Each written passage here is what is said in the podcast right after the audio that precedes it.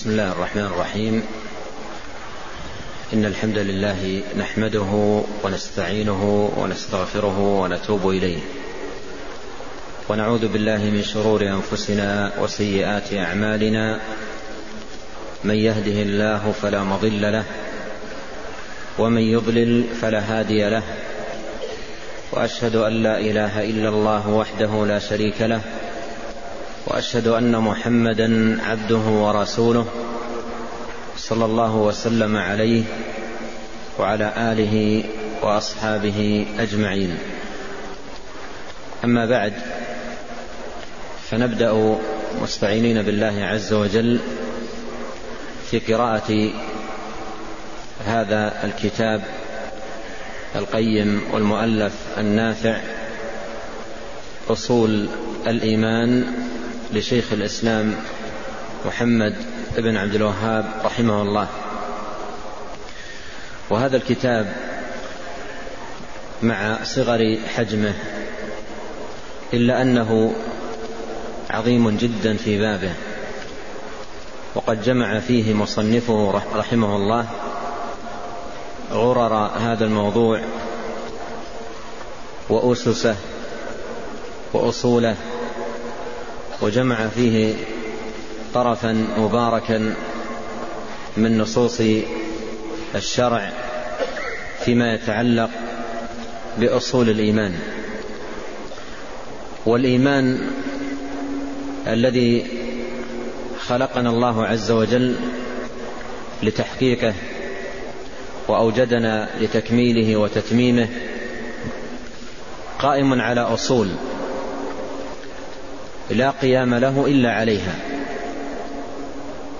وشأن الإيمان في قيامه على أصوله كشأن البيت لا يقوم إلا على أعمدته وأسسه وكشأن الأشجار لا تقوم إلا على أصولها. فأصول الإيمان منزلتها في الدين منزلة الأصول من الأشجار والقواعد من البنيان ومنزلة الرأس من الجسد. ولهذا إذا عدمت هذه الأصول أو عدم بعضها انهدم الإيمان.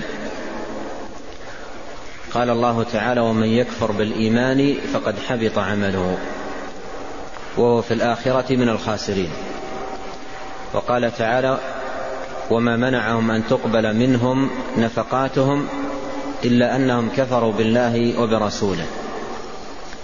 فانعدام أصول الإيمان أو أصل منها محبط للأعمال مبطل للدين. فلا قيام للدين إلا على أصوله وقواعده. وقد ضرب الله تبارك وتعالى مثلا للإيمان بالشجرة في قوله سبحانه وتعالى ألم تر كيف ضرب الله مثلا كلمة طيبة كشجرة طيبة أصلها ثابت وفرعها في السماء. تؤتي أكلها كل حين بإذن ربها ويضرب الله الأمثال للناس لعلهم يتفكرون. فجعل الله عز وجل مثل الإيمان مثل الأشجار. بل إن المراد بالشجرة هنا تحديدا النخلة كما هو مبين في السنة في الصحيحين وغيرهما. عن النبي عليه الصلاة والسلام أنه قال أخبروني عن شجرة لا يتحات ورقها ولا ولا ذكر صفات لها. جعلها الله تبارك وتعالى مثلا للمؤمن. فخاض الناس في شجر البوادي فلما لم يعرف أحد منهم قال عليه الصلاة والسلام هي النخلة فهي النخلة. فالنخلة جعلها الله تبارك وتعالى مثل للمؤمن.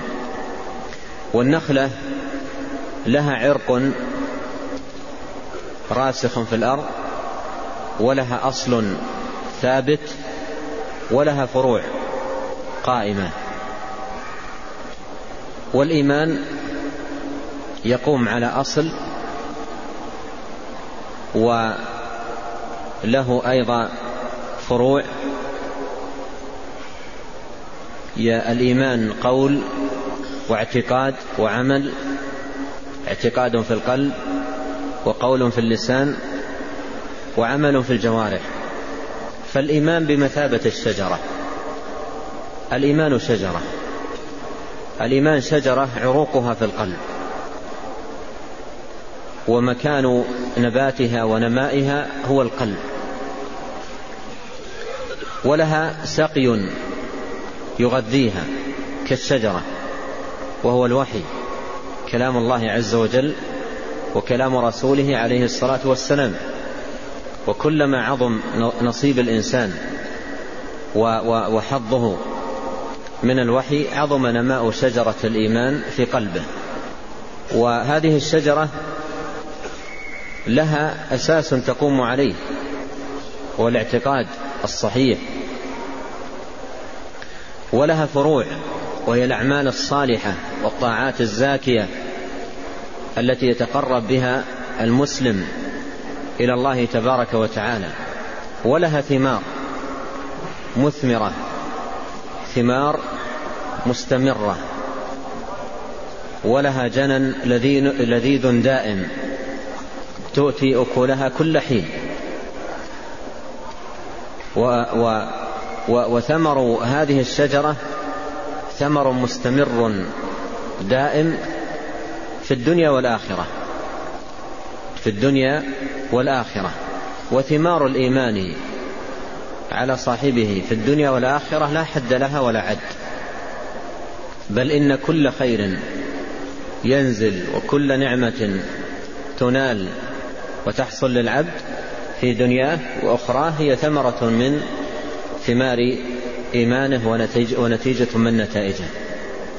وقد قال ابن القيم رحمه الله في كتابه الجواب الكافي للإيمان ما يزيد على المئة فائدة ذكرت في القرآن وعد جملة منها. كذلك الإمام عبد الرحمن بن سعدي رحمه الله في كتابه العظيم التوضيح والبيان لشجرة الإيمان. عقد فصلا عظيما جدا في بيان ثمار الإيمان وفوائده وعدد جملة كبيرة من فوائد الإيمان. الشاهد أن الإيمان لا يقوم إلا على أصوله وقواعده فهو بمثابة البناء واستقامة البناء وقيامه إنما يكون على أصوله التي بينت في كتاب الله عز وجل وسنة نبيه صلوات الله وسلامه عليه. وأصول الإيمان ستة. ذكرها النبي عليه الصلاة والسلام مجتمعة في حديث جبريل عندما سأل النبي عليه الصلاة والسلام قائلا أخبرني عن الإيمان. قال أن تؤمن بالله وملائكته وكتبه ورسله واليوم الآخر وأن تؤمن بالقدر خيره وشره. فهذه أصول الإيمان التي عليها قيامه. وجاءت أيضا مجتمعة في غير ما آية من كتاب الله عز وجل. كقوله سبحانه وتعالى في سورة البقرة ليس البر أن تولوا وجوهكم قبل المشرق والمغرب ولكن البر من آمن بالله واليوم الآخر والملائكة والكتاب والنبيين. وقال الله عز وجل في آخر السورة آمن الرسول بما أنزل إليه من ربه والمؤمنون كل آمن بالله وملائكته وكتبه ورسله. لا نفرق بين أحد من رسله. وقالوا سمعنا وأطعنا. غفرانك ربنا وإليك المصير. وقال الله جل وعلا في سورة النساء يا أيها الذين آمنوا آمنوا بالله ورسوله والكتاب الذي نزل على رسوله والكتاب الذي أنزل من قبل ومن يكفر بالله وملائكته وكتبه ورسله واليوم الآخر فقد ضل ضلالا بعيدا.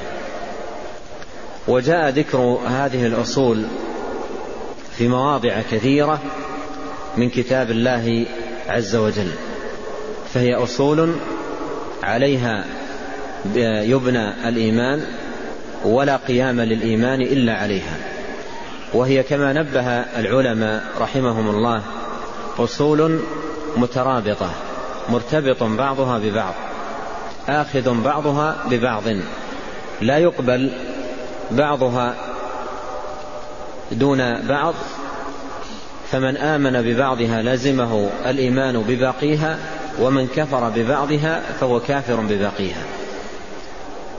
الإيمان ببعضها يستلزم الإيمان ببقية الأصول والكفر ببعضها كفر بالإيمان وكفر بالله لأنها أصول مترابطة لا يقوم الإيمان إلا عليها مجتمعة.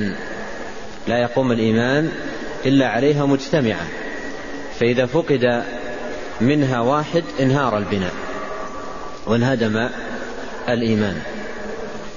من من وجد منه كفر أو شك بالملائكة أو بالقدر أو بالكتب أو بالأنبياء أو بواحد من الأنبياء. فوجود الكفر محبط للأعمال هادم للإيمان. وقد مر معنا قول الله سبحانه وتعالى ومن يكفر بالإيمان فقد حبط عمله وهو في الآخرة من الخاسرين. فهذه الأصول لا يقوم الإيمان إلا عليها مجتمعة. لا يقوم الإيمان إلا عليها مجتمعة. فإذا فقد واحد منها أو فقد بعضها لم ينتفع الإنسان بعمله ولهذا أثر عن ابن ابن عباس رضي الله عنهما أنه قال في القدر قال القدر نظام التوحيد. فمن آمن بالله وكذب بالقدر نقض تكذيبه توحيده لا يكون موحدا. لا يكون مؤمنا بالله من يكذب بالقدر.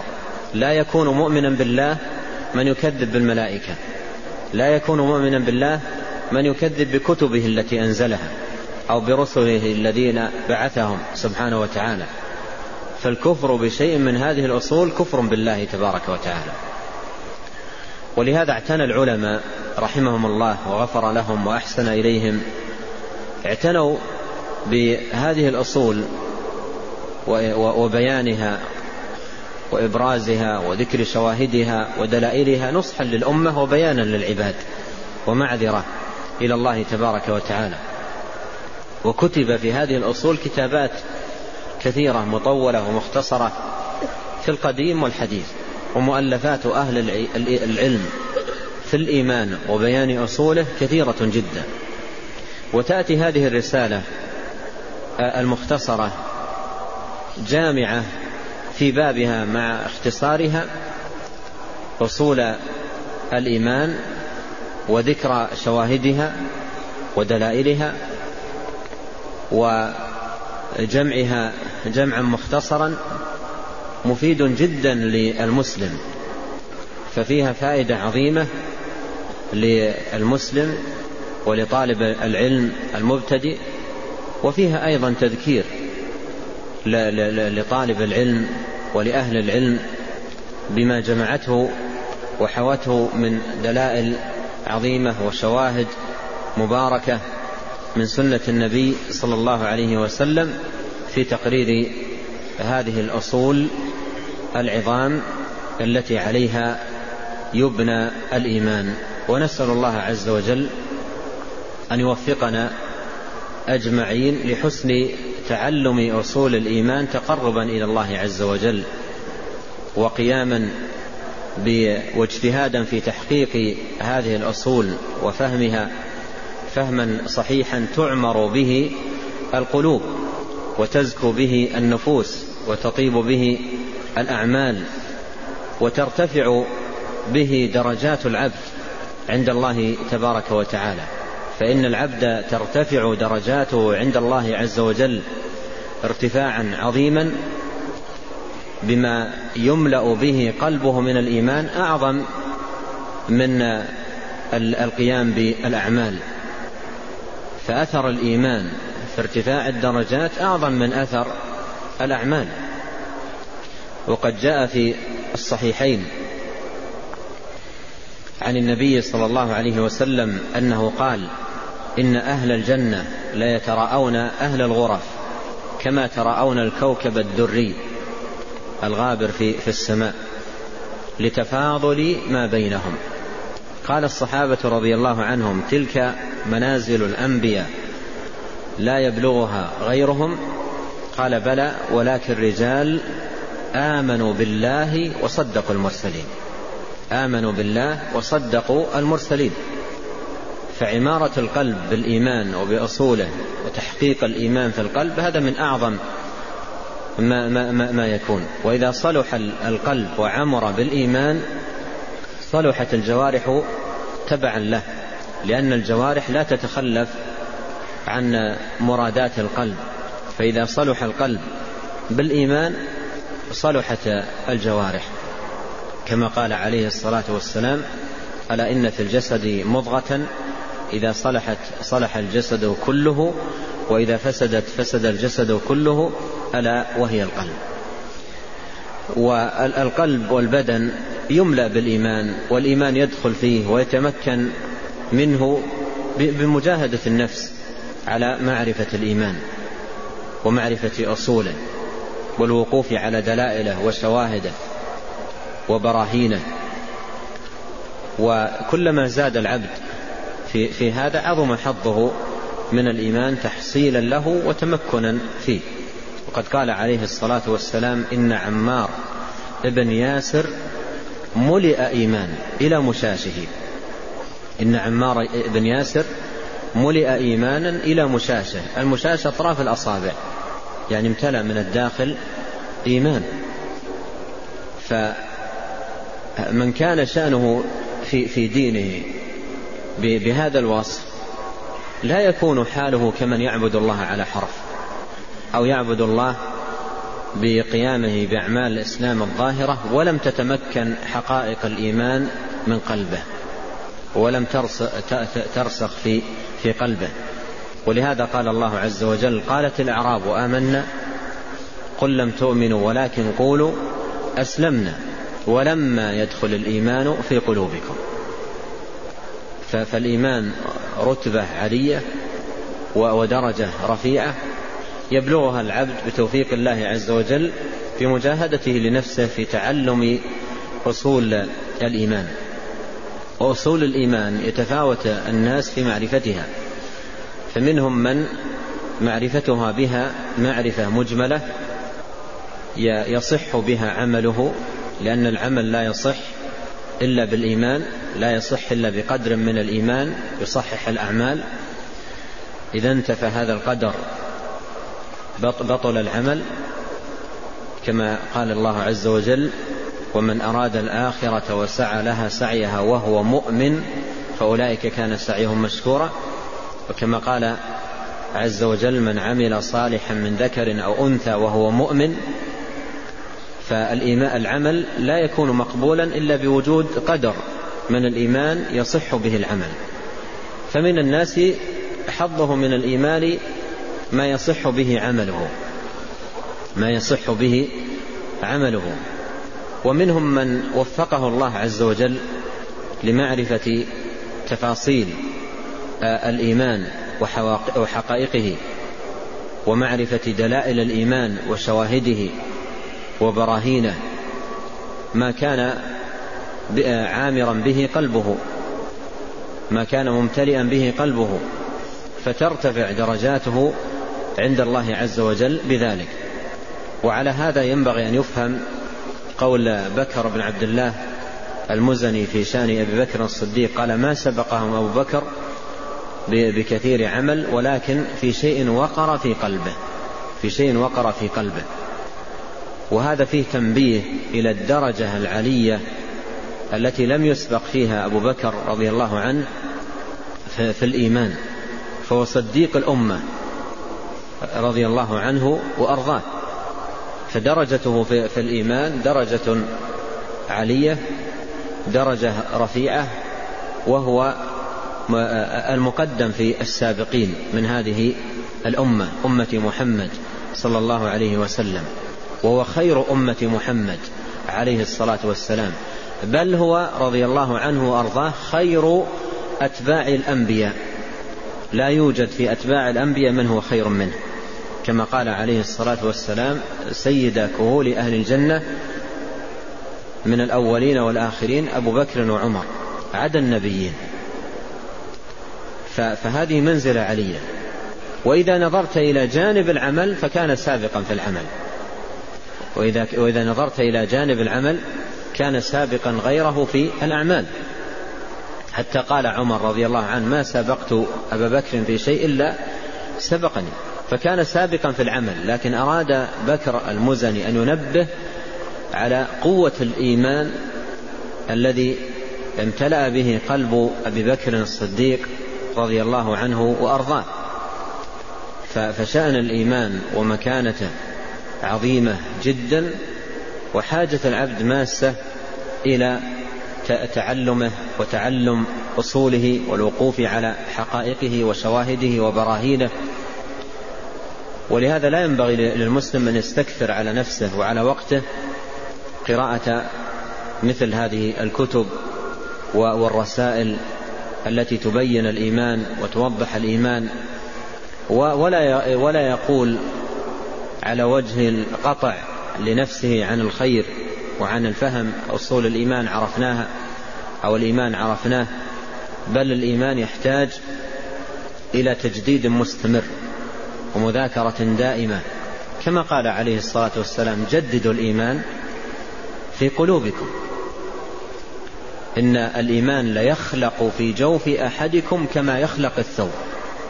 هكذا قال عليه الصلاة والسلام إن الإيمان ليخلق في جوف أحدكم كما يخلق الثوب. فاسألوا الله أن يجدد الإيمان في قلوبكم. العبد يحتاج إلى مجاهدة لنفسه في تجديد الإيمان وتقوية الإيمان وترسيخ الإيمان وتمكين أصول الإيمان في قلبه. ولهذا كانت الأذكار النبوية المشروعة للأمة كلها تربط الإنسان بالإيمان وأصوله وكان عليه الصلاة والسلام إذا أوى إلى فراشه لينام قال اللهم إني أسلمت نفسي إليك ووجهت وجهي إليك وألجأت ظهري إليك لا ملجأ ولا منجى منك إلا إليك. آمنت بكتابك الذي أنزلت وبنبيك الذي أرسلت. وهكذا تنظر وهكذا تجد في الأذكار ما يربط العبد بالإيمان وبأصوله ولا سيما أصل أصول الإيمان وهو توحيد الله. وإخلاص الدين له ومعرفته سبحانه وتعالى. فهذا أعظم الأصول وأجلها وأرفعها على الإطلاق وبقية الأصول تبع له. ولهذا بدأ المصنف رحمه الله بهذا الأصل المكين والأساس المتين الذي هو معرفة الله عز وجل وتحقيق توحيده. نعم. الحمد لله رب العالمين والصلاة والسلام على رسوله الأمين وعلى آله وصحبه أجمعين. قال شيخ الإسلام محمد بن عبد الوهاب رحمه الله تعالى في كتابه أصول الإيمان. قال بسم الله الرحمن الرحيم وبه أستعين. باب معرفة الله عز وجل والإيمان به.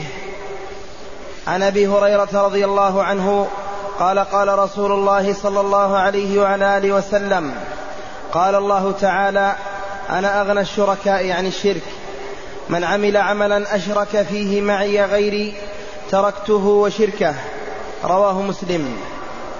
قال المصنف رحمه الله بعد أن بدأ بالبسملة وطلب العون من الله تبارك وتعالى قال باب معرفة الله عز وجل والإيمان به. هذا الباب الذي بدأ به المصنف رحمه الله هو أصل أصول الإيمان. أصل أصول الإيمان. معرفة الله جل وعلا والإيمان به. والله سبحانه وتعالى يعرف بأمرين. يعرف بآياته ومخلوقاته الدالة عليه وفي كل شيء له آية تدل على أنه الواحد. فالمخلوقات دالة على وجود خالقها والمصنوعات دالة على وجود صانعها ومبدعها. فالله عز وجل يعرف بآياته ولهذا أمرنا سبحانه وتعالى وأمر الناس بالتفكر في في آياته والنظر فيها لأنها تدل عليه. أفلا ينظرون إلى الإبل كيف خلقت وإلى السماء كيف رفعت وإلى الجبال كيف نصبت وإلى الأرض كيف سطحت. هذه كلها تدل على تدل على الخالق وتشهد على عظمته وكمال صنعه ودقة خلقه وكمال إبداعه تبارك وتعالى وتقديره فهي تدل على الله. والمخلوقات تدل على خالقها. الله الذي خلق سبع سماوات ومن الأرض مثلهن يتنزل الأمر بينهن لتعلموا أن الله على كل شيء قدير وأن الله قد أحاط بكل شيء علما. فالمخلوقات دليل هاد إلى الخالق المبدع. دليل لمعرفة عظمته وكمال قدرته وكمال قوته وكمال تدبيره وعظيم تصرفه. قيل لأعرابي بما عرفت ربك؟ قال سماء ذات أبراج وأرض ذات فجاج وبحار ذات أمواج. ألا يدل ذلك على اللطيف الخبير؟ وقيل لآخر بما عرفت ربك؟ قال بنقض العزائم وحل الهمم. بنقض العزائم وحل الهمم. فشواهد عظمة الخالق وكمال قدرته جل وعلا في, في مخلوقاته لا حد لها ولا عد. ولهذا قيل في كل شيء له آية تدل على أنه الواحد تبارك وتعالى. ولهذا جاء في القرآن الكريم آيات كثيرة جدا فيها التذكير بآيات الله. من آياته كذا ومن آياته كذا ومن آياته كذا ومن آياته كذا. يمر عليك في القرآن آيات كثيرة. أو تذكر أشياء ثم تختم الآية إن في ذلك لآية. فهذه آيات وشواهد ودلائل وبراهين على كمال المبدع وعظمة الخالق سبحانه وتعالى. ويعرف سبحانه وهذا الأمر الثاني بأسمائه وصفاته التي أخبر بها تبارك وتعالى عن نفسه في كتابه وأخبر بها عنه رسوله صلى الله عليه وسلم.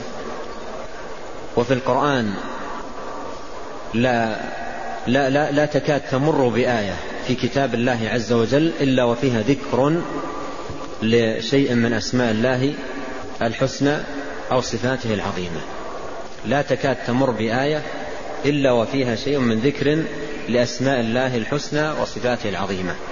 وسورة الإخلاص قل هو الله أحد. تعدل ثلث القرآن قال العلماء لأنها أخلصت لبيان صفة الرحمن. أخلصت لبيان صفة الرحمن. وآية الكرسي كانت أعظم آية في القرآن لأنها أخلصت للتوحيد وبيان صفات الله تبارك وتعالى وعظمته. فاشتملت من أسماء الله الحسنى ما يزيد على الخمسة أسماء ومن الصفات ما يزيد على العشرين صفة. فهي أعظم آية في كتاب الله عز وجل وعظمتها من عظمة المعاني الجليلة الكبيرة الفخمة التي اشتملت عليها. فإن هذه الآية اشتملت من ذكر التوحيد وبيان عظمة الرب وتقرير دلائل التوحيد ما لم تشتمل عليه آية أخرى في القرآن الكريم. وما اجتمع في هذه الآية جاء متفرقا في آيات كثيرة. كما أشار إلى هذا المعنى شيخ الإسلام ابن تيمية رحمه الله في بعض كتبه. ومعرفة الله عز وجل ومعرفة أسمائه وصفاته هذا أشرف العلوم على الإطلاق. ليس في العلوم علم أشرف من هذا العلم. وليس في العلوم علم أجل من هذا العلم. وكما قيل شرف العلم من شرف معلومة. شرف العلم من شرف معلومة. وليس هناك أشرف من العلم بالله. جل وعلا. والعلم بأسمائه سبحانه وتعالى وصفاته العظيمة. الدالة على كماله وجلاله وعظمته سبحانه. وقد قيل أو قد قال بعض السلف قديما من كان بالله أعرف كان منه أخوف. ذكر هذه الكلمة ابن القيم في بعض كتبه وأضاف إليها معان جميلة. قال من كان بالله أعرف كان منه أخوف ولعبادته أطلب وعن معصيته أبعد. فالعبد كلما زاد حظه وعظم نصيبه من معرفته لربه تبارك وتعالى عظم صلاحه استقامته وزكاء قلبه وطيب عمله وسداد قوله. قد قال الله تعالى في القرآن إنما يخشى الله من عباده العلماء. والآية شاهد شاهد لما سبق. كلما عظمت هذه المعرفة في قلب العبد عظم حظه من الخير وزاد نصيبه منه. والله تبارك وتعالى خلق الخلق لتوحيده والتوحيد الذي خلق الله تبارك وتعالى الخلق لأجله يتناول جانبين الجانب العلمي وهو المعرفة معرفة الله والعلم به سبحانه وتعالى وبأسمائه وصفاته. والجانب الآخر الجانب العملي وهو إخلاص الدين له وإفراده تبارك وتعالى بالعبادة وحده دون سواه. وقد ذكر النوع الأول الذي هو العلم في آخر سورة الطلاق وبين في في, في الآية أنه مقصود للخلق. فالله الذي خلق سبع سماوات ومن الأرض مثلهن يتنزل الأمر بينهن لتعلموا أن الله على كل شيء قدير وأن الله قد أحاط بكل شيء علما. قال خلق لتعلموا. فمن مقصود الخلق العلم بالله. خلق لتعلموا. فمن مقصود الخلق خلق الناس وإيجادهم العلم بالله. لماذا خلقنا؟ لنعلم أنه على كل شيء قدير وأنه تبارك وتعالى أحاط بكل شيء علما. فالله خلق الخلق ليعرفوه وليعلموا عظمته وجلاله وكماله وكمال قدرته وإحاطة علمه. فهذا مقصود للخلق. والمقصود الثاني للخلق إفراده بالعبادة وحده دون سواه. وهذا بينه الله في أواخر سورة الذاريات في قوله تبارك وتعالى وما خلقت الجن والإنس إلا ليعبدون. هنا خلق ليعبدوا وهناك خلق ليعلموا. فالخلق مقصوده أمران العلم والعمل. يقال عن الأول التوحيد العلمي ويقال عن الثاني التوحيد العملي. التوحيد العلمي بمعرفة الله ومعرفة أسمائه ومعرفة صفاته ومعرفة تفرده بأفعال الكمال وصفات الجلال ونعوت العظمة والتدبير والتسخير والتصرف والإحياء والإماتة. نعلم ذلك ونثبته لله سبحانه وتعالى ونوحد الله تبارك وتعالى به ولا نجعل مع الله فيه شريك. والجانب الثاني جانب عملي وهو الذي دلت عليه سورة أو آية الذاريات إلا ليعبدون أي إلا ليقوموا بعبادته وتوحيده. والمراد بالعبادة التوحيد. المراد بالعبادة التوحيد. وقوله إلا ليعبدون إلا أي إلا ليوحدون. فالعبادة لا تصح إلا بالتوحيد. العبادة التي خلق الله سبحانه وتعالى الخلق لأجلها وأوجدهم لتحقيقها لا تصح إلا بالتوحيد. فإذا داخلها الشرك لا تكون عبادة صحيحة. فالله عز وجل لم يخلق الخلق ليعبدوه ويعبدوا غيره معه. بل خلقهم ليعبدوه وحده. ولهذا يؤثر عن ابن عباس أنه قال كل أمر بالعبادة أمر بالتوحيد. كل أمر بالعبادة في القرآن أمر بالتوحيد. فالله عز وجل خلق الخلق ليفردوه وحده بالعبادة. كما أنه سبحانه وتعالى تفرد وحده بالخلق والرزق والإحياء والإماتة والتدبير فالواجب أن يفرد وحده تبارك وتعالى في العبادة فلا يجعل معه شريك في الحب والخوف والرجاء والذل والخضوع والركوع والسجود والذبح والنذر وغير ذلك. هذه عبادات حق لله حق للخالق حق للمتفرد. حق للمبدع للبارئ سبحانه وتعالى. ولهذا لما عبد قوم موسى العجل واتخذوه شريكا مع الله لما أمرهم بالتوبة ماذا قال؟ وانتبهوا لهذه اللطيفة. قال فتوبوا إلى بارئكم. قال فتوبوا إلى بارئكم. نبههم بذكر اسمه البارئ سبحانه وتعالى على بطلان ما هم عليه من عبادة لأن كونه تبارك وتعالى وحده البارئ دليل وشاهد على أنه وحده المستحق للعبادة والمستحق لأن يفرد تبارك وتعالى وحده بالطاعة.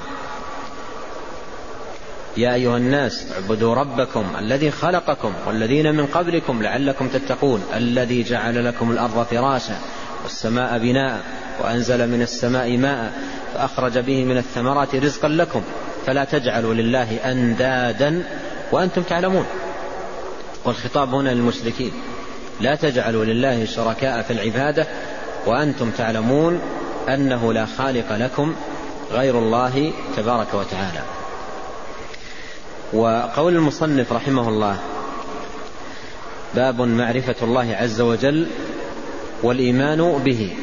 المعرفة تقدم الحديث عنها. والإيمان بالله. المراد به الإيمان بوحدانيته تبارك وتعالى. الإيمان بالله المراد به الإيمان بوحدانيته سبحانه وتعالى. في ربوبيته وألوهيته وأسمائه وصفاته. ولهذا قال العلماء رحمهم الله الإيمان بالله لا يقوم إلا على هذه الأركان الثلاثة. لا يقوم إلا على هذه الأركان الثلاثة. للإيمان بالله أركان ثلاثة لا قيام له إلا عليها ولا صحة للإيمان بالله إلا بها. الأول الإيمان بوحدانية الله في ربوبيته والثاني الإيمان بوحدانية الله في أسمائه وصفاته والثالث الإيمان بوحدانية الله في ألوهيته. ودين الإسلام سمي توحيدا لأن مبناه على الإيمان بوحدانية الله في الألوهية والربوبية والأسماء والصفات. قال الله تعالى قل هو الله أحد. وقال الله تعالى وما من إله إلا الله الواحد القهار. وقال جل وعلا أأرباب متفرقون خير أم الله الواحد القهار؟ فالأحد يدل على أحديته والواحد يدل على وحدانيته. والأحدية والوحدانية صفتان لله دالتان على تفرده تبارك وتعالى. تفرده بالخلق والرزق والتصرف والتدبير وتفرده تبارك وتعالى بالأسماء الحسنى والصفات العظيمة فهو متفرد بها ولهذا قال ولله الأسماء الحسنى أي مختص بها متفرد بها تبارك وتعالى. وهو أيضا متفرد بالعبادة يجب أن يفرد بها. ولهذا قال وما من إله إلا الله الواحد فيجب أن يفرد بالعبادة دون سواه كما أنه تفرد تبارك وتعالى وحده بالخلق فوجب أن يفرد تبارك وتعالى وحده في العبادة. فالإيمان بالله هو الإيمان بوحدانية الله سبحانه وتعالى في ربوبيته وفي ألوهيته وفي أسمائه وصفاته.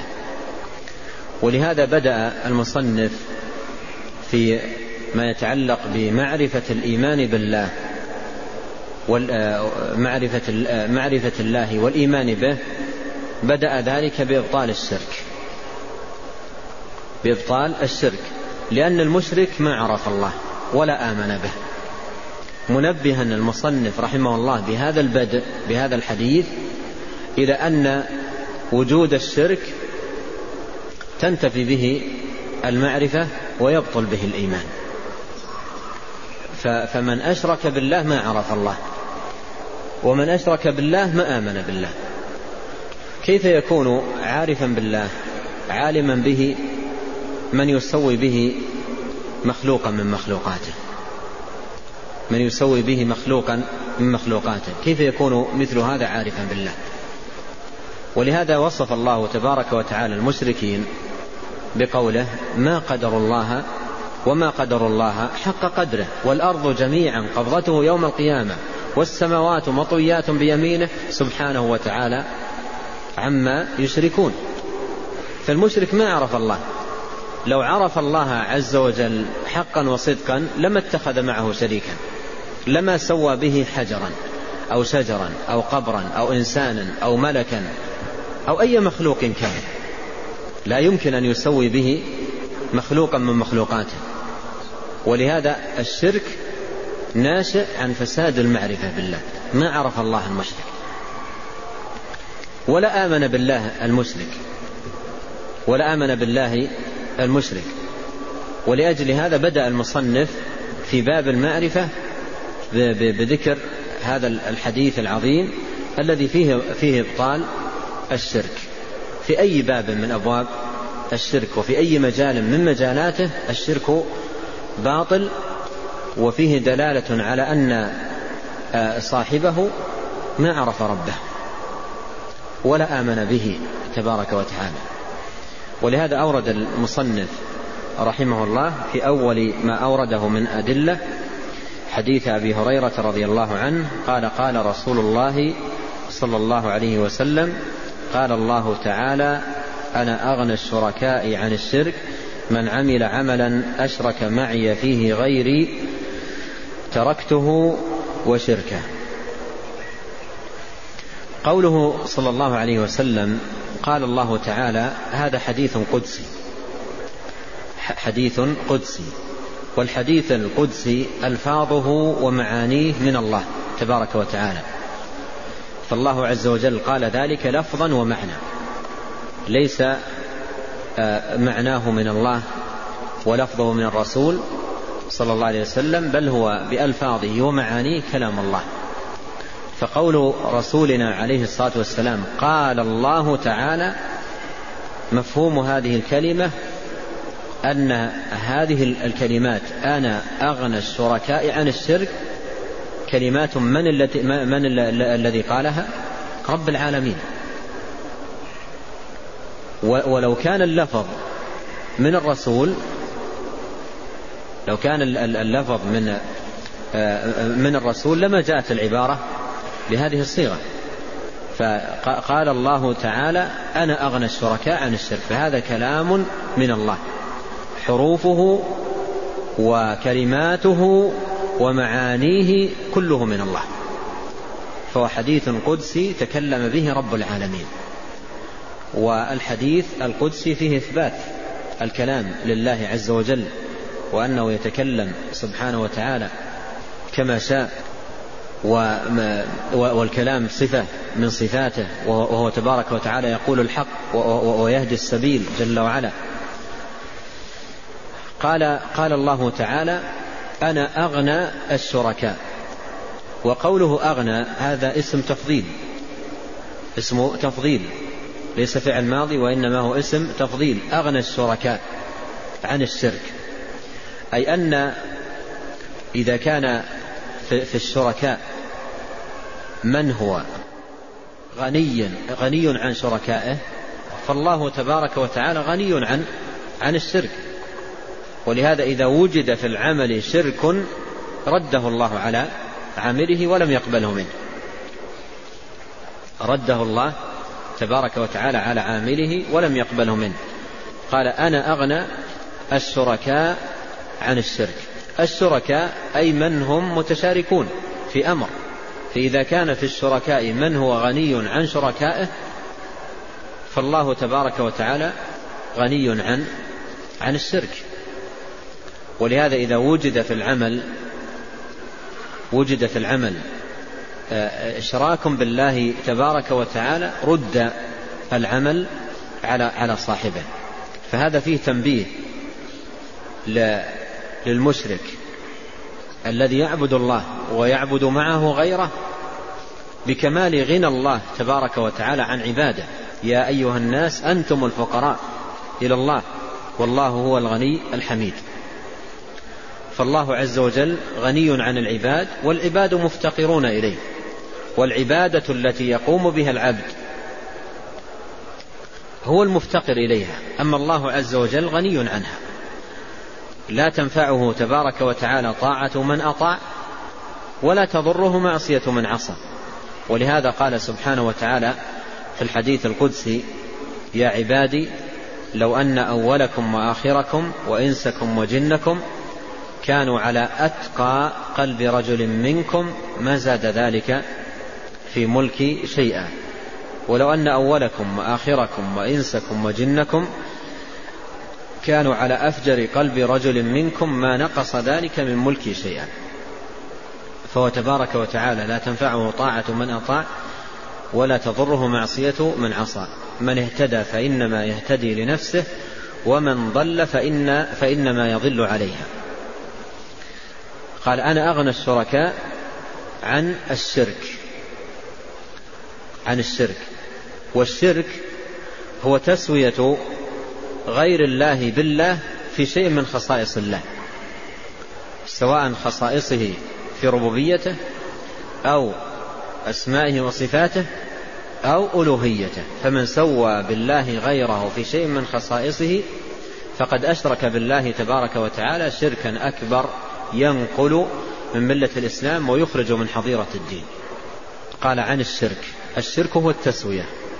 الشرك هو التسوية وعدل غير الله بالله.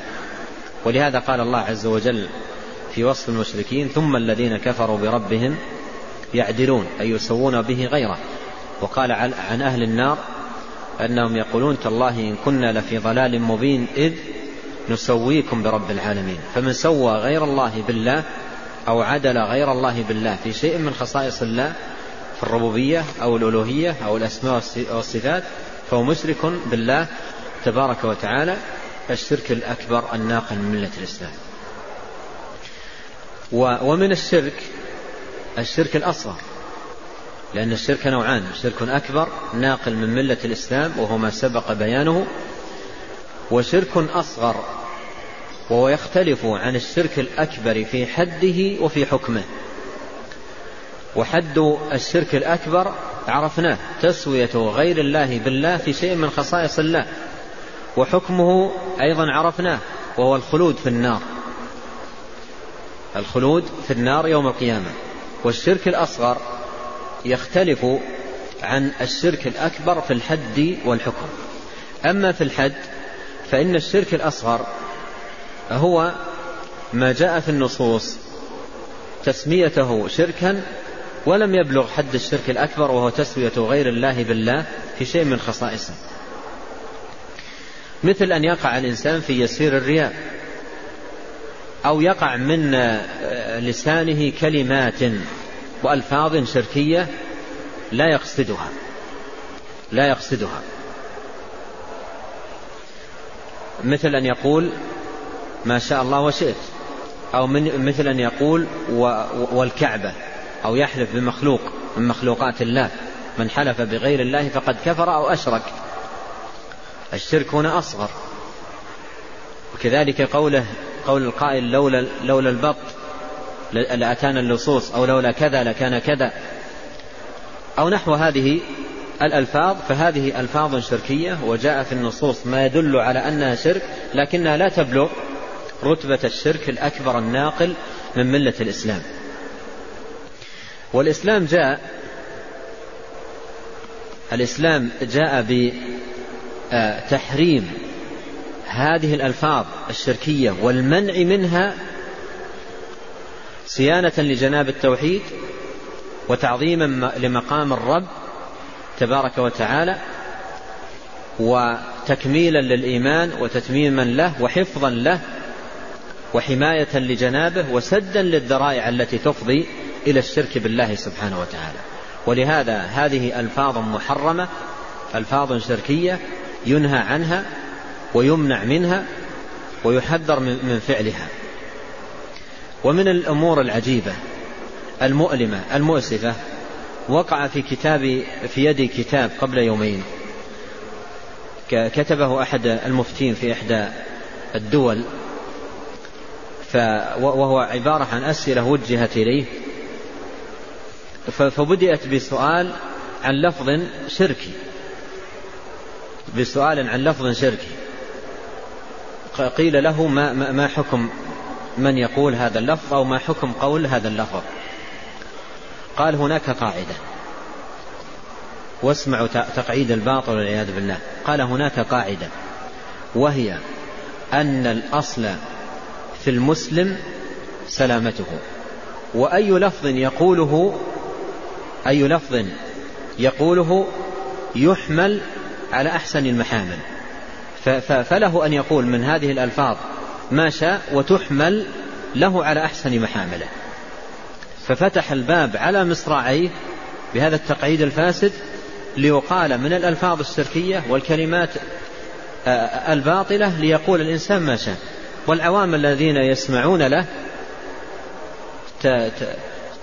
تبقى نفوسهم مستمرة ويبقون محافظين على هذه الألفاظ التي جاءت الشريعة بالسدها والمنع منها. قارن قول هذا الرجل بقول النبي عليه الصلاة والسلام. لما سمع رجلا يقول ما شاء الله وشئت فغضب عليه الصلاة والسلام وقال جعلتني لله ندا ما شاء الله وحده. أنت لو تفكرت في حقيقة هذا الرجل لما قال ما شاء الله وشئت هل كان قاصدا تسوية النبي تسوية مشيئة النبي بمشيئة الله. هل كان قاصدا هذا المعنى؟ لا والله.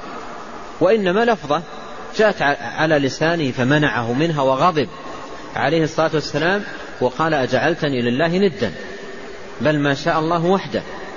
ويأتي أناس ويقعدون قواعد لتبقى هذه الألفاظ الشركية. يقعدون قواعد ويضعون أصول للعوام لتبقى هذه الأصول الشركية على ألسنتهم. فأين هؤلاء؟ من هدي النبي عليه الصلاة والسلام وسننه القويم. ومضى في فتاواه على هذه الطريقة. وسئل عن أمور كثيرة جدا ومضى في فتاواه على هذه الطريقة. في جانب العقيدة وجانب العبادة وجانب السلوك. لا تكاد تجد له فتوى مستقيمة.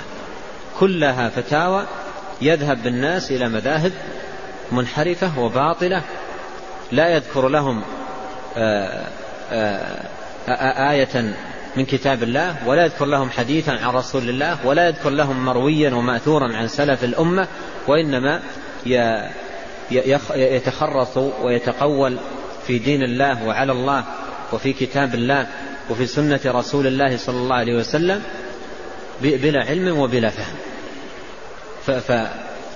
فهذا مثل من قال عنهم عليه الصلاة والسلام إن أخوف ما أخاف على أمتي أئمة الضلال. فإن خطرهم على الناس عظيم جدا. الشاهد أن الشرك منه أكبر ومنه أصغر. والشرك الأكبر ناقل من الملة وصاحبه مخلد في, في النار يوم القيامة. والشرك الأصغر يختلف عن الأكبر في الحد والحكم. ومن حيث الحد عرفنا ومن حيث الحكم فالعلماء اختلفوا. هل الشرك الأصغر يدخل في قوله إن الله لا يغفر أن يشرك به؟ فمنهم من قال هو داخل لعموم الآية لكنه لا يخلد في النار لا بد أن يعذب لكنه لا يخلد في النار. ومنهم من قال هو مثل الكبائر وهو أكبر الكبائر وأعظم الكبائر وأخطرها. وإذا كان للإنسان حسنات راجحة يوم القيامة قد تغطي على يسير الشرك الأصغر الذي وجد عنده لعموم قوله إن الحسنات يذهبن السيئات قولان لأهل العلم. ولكن الشرك الأصغر في غاية الخطورة على على الإنسان وأعظم من الكبائر المجردة وأخطر منها ولهذا قال ابن مسعود رضي الله عنه لأن أحلف بالله كاذبا أحب إلي من أن أحلف بغيره صادقا. لأن أحلف بالله كاذبا أحب إلي من أن أحلف بغيره صادقا. قال أنا أغنى الشركاء عن الشرك من عمل عملا عملا نكرة في سياق الشرط تفيد العموم أي أي عمل كان. أي أي عمل كان سواء كان العمل آه، قليلا أو كثيرا أو كان الإشراك قليلا أو كثيرا يتناول ذلك. ولهذا هذا الحديث يتناول بعمومه آه، تحريم الرياء وتحريم السمعة وتحريم إرادة الدنيا بالعمل. فكل هذا داخل في قوله من عمل عملا أشرك معي فيه غيري تركته وشركه. والرياء محبط للعمل. إذا وجد مع العمل في أصله أبطله من أصله وإذا كان يسيرا آه، ودخل على جزء من العمل أفسد آه، آه، أفسد من العمل ما قارفه. أفسد من العمل ما قارفه. فهو محبط للعمل ومفسد لما قارفه من العمل لأن الله لا يقبل إلا الخالص. لا يقبل إلا الخالص. وقد قال عليه الصلاة والسلام أخوف ما أخاف على أمتي الشرك. فسئل عنه فقال الرياء. قال يقوم الرجل فيصلي فيزين صلاته لما يرى من نظر الرجل. لا يقبل الله عز وجل من العمل إلا ما كان خالصا لوجهه كما يدل عليه هذا الحديث. ولهذا يجب على كل عاقل ناصح لنفسه أن يتيقن تماما أنه لن يدخل معه في قبره ما هو معدود في صالح عمله إلا ما كان مبتغيا به وجه الله. إلا ما كان مبتغيا به وجه الله. لو كانت أعماله التي قام بها أمثال الجبال لا يقبلها الله منه. لا يقبلها الله منه إلا إذا كان قد قصد بها وجه الله سبحانه وتعالى. فلا يقبل الله من العمل إلا العمل الخالص أي الصافي النقي الذي لم يرد به إلا الله تبارك وتعالى. قال من عمل عملا أشرك معي فيه غيري. أشرك معي فيه غيري أي جعل لغيري فيه شركة. تركته وشركة. تركته وشركة أي أن الله لا يقبله منه بل يرده عليه. وهذا فيه دلالة على أن عمل من سوى مع الله غيره وأشرك مع الله غيره أن عمله مردود غير مقبول. فمعنى تركته وشركه أي رددت عليه عمله ولم أقبله منه. ففيه أن الله سبحانه وتعالى لا يقبل من العمل إلا الخالص.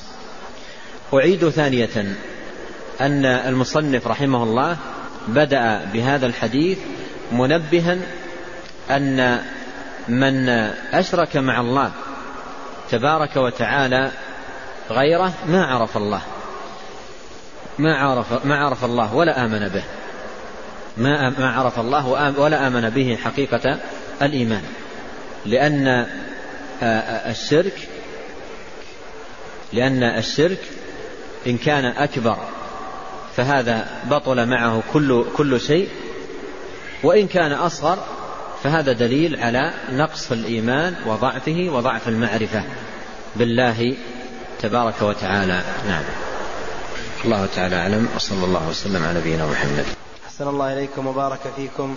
ونفعنا الله بما قلتم وغفر الله لنا ولكم وللمسلمين أجمعين. كثرت الأسئلة ولعل هناك لبس بين الحديث القدسي وبين آه، كلام الله في آه، القرآن. وما هو الفرق بينهما إذا كان كله من كلام الله؟ القرآن كلام الله والحديث القدسي كلام الله. القرآن كلام الله والحديث القدسي كلام الله. القرآن كلام الله بألفاظه وحروفه والحديث القدسي كلام الله عز وجل بألفاظه وحروفه ومعانيه. كلها كلام الله. ويفترقان أن القرآن نحن متعبدون بتلاوته. نحن متعبدون بتلاوته. وأما الحديث القدسي فلسنا متعبدين بتلاوته. وأيضا الحديث القدسي آه، مثله مثل بقية الأحاديث دخلته الرواية بالمعنى من قبل الرواة. النبي صلى الله عليه وسلم بلغ الحديث القدسي بألفاظه وحروفه كما نزل عليه. ودخله الرواية بالمعنى من قبل آه، رواة الحديث. ورواية الحديث بالمعنى معروف. كلام أهل العلم فيها في من عرف وضبط وفهم. فهذا الفرق بين الحديث القدسي والقرآن. القرآن متعبدون بتلاوته والحديث القدسي هو كلام الله بألفاظه ومعانيه ولسنا متعبدين بتلاوته. نعم. هل يقال الشيخ أن القرآن توعد الله بحفظه. ماذا؟ توعد الله بحفظه. القرآن الله عز وجل قال إنا نحن نزلنا الذكر وإنا له لحافظون. وحفظ القرآن أمر أخبر الله تبارك وتعالى به ووعد سبحانه وتعالى به وعد بحفظه. والقرآن يختلف عن الكتب التي قبله. الكتب التي قبله وكل أمرها إلى من أنزلت عليهم.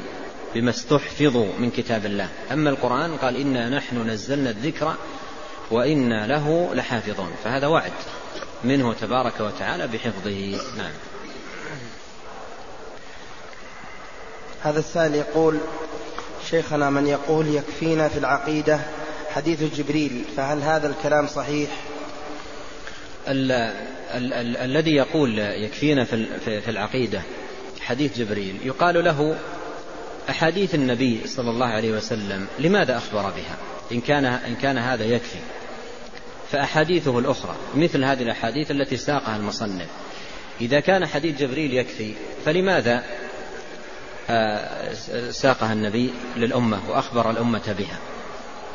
من أي باب؟ من يقول إنها إن حديث جبريل وحده يكفي يقال له هذه الأحاديث الأخرى التي صحت وثبتت عن النبي عليه الصلاة والسلام لماذا أخبر بها؟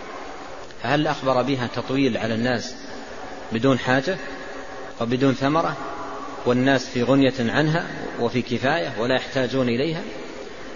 فهذا كلام ما أدرك أبعاده من قاله.